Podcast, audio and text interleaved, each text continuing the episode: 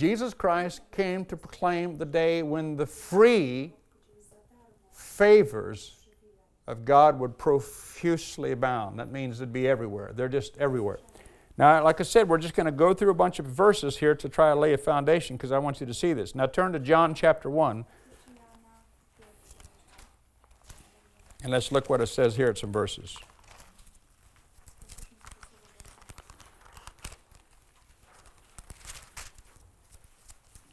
John chapter 1.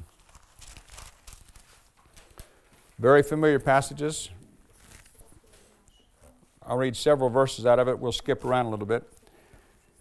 In verse 12, first, John 1, verse 12. You know, I mean, you know what verse 1 says. Verse 1 of John 1 says, In the beginning, before all time, was the Word, Christ, and the Word was with God, and the Word was God Himself. I jump down to verse 12. Verse 12 says, well, actually, I need to start from verse 10, excuse me. Verse 10 says, He came into the world, and though the world was made through him, the world did not recognize him and did not know him. He came to that which belonged to him, to his own, his domain, his own creation, things in world. And they who were his own did not receive him and did not welcome him. Verse 12, but to as many as did receive him. Now, I want to, again, we have to ask how many of you, evidently, everybody in this room, you wouldn't be, you've received Jesus Christ, haven't you, already? You've already made the decision. You believe, right? Is that right? Everybody believe? Yeah. okay.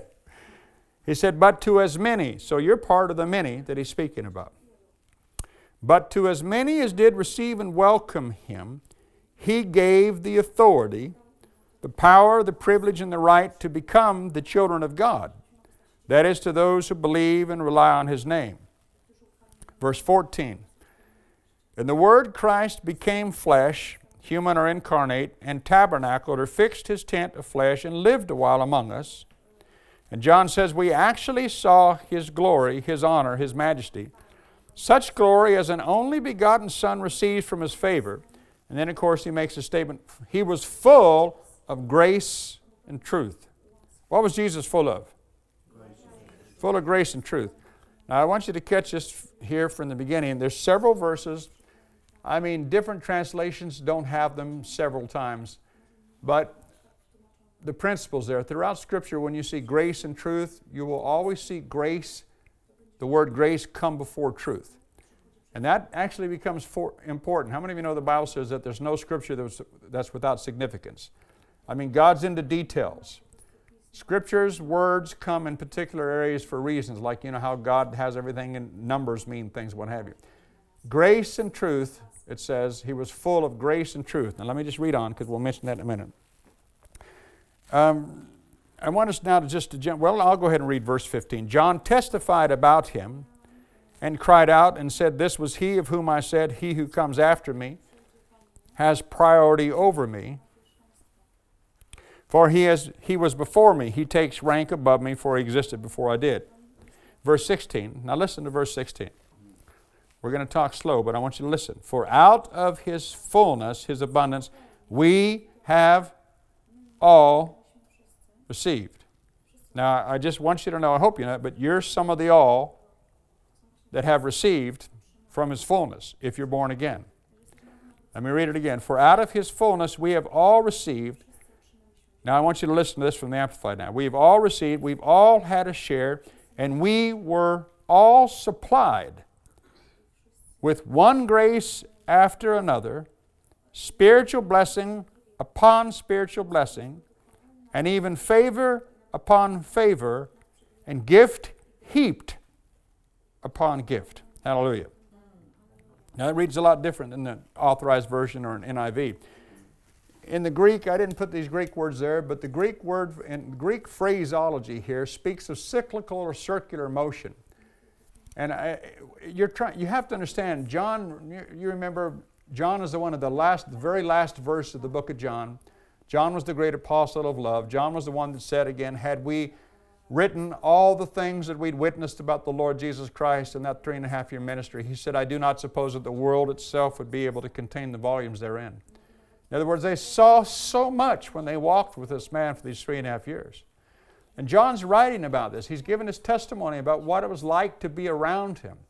And he said, we, we have all received of his fullness.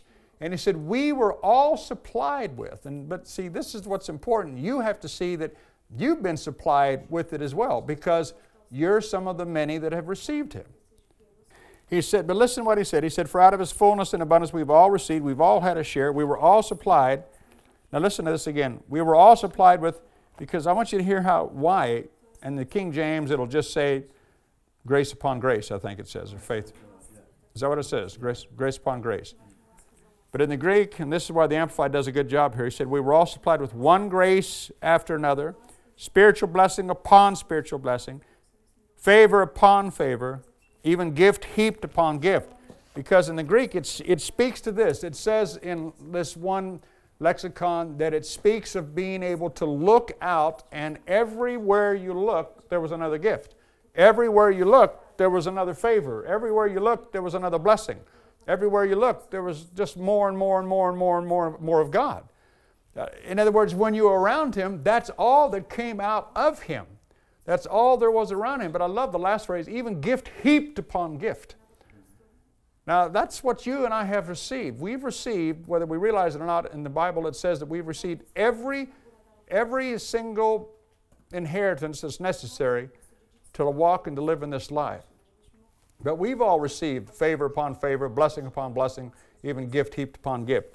Now, the next verse says, For while the law was given through Moses, grace unearned, it says, undeserved favor and spiritual blessing and truth came through Jesus Christ. Again, the King James says this it says, For while the law came by Moses, grace and truth came by Jesus Christ. Now, here's where I just want to make a comment, like I said, about ministry, about teaching again. And I want you to see again that we're called from these pulpits to preach the gospel. Remember? We're called to preach the gospel above all else. It is the gospel that is the power of God unto salvation. Now, the word salvation uh, the word sozo in the Greek, Scofield will say this, Scofield's Bible, Scofield was a great scholar, and he said sozo, or the words for salvation, is the, quote, all inclusive word in the Bible, the all inclusive word of the Bible. Because salvation doesn't just mean I'm saved going to heaven. Salvation, the word means salvation, healing, deliverance, soundness of mind, and freedom. It means all of that. That word sozo means all of that. It is the gospel that is the power of God unto salvation unto healing, unto peace of mind, unto deliverance, the whole package. How many of you know when Jesus Christ went to the cross, he only went to the cross once? Right? He didn't go to the cross, he didn't offer up one sacrifice for your salvation to go to heaven, another sacrifice for your healing, another sacrifice for deliverance, another sacrifice for your peace of mind. There was one sacrifice that paid man's penalty for all time, right? And within that one sacrifice was all the salvation that you and I will ever need.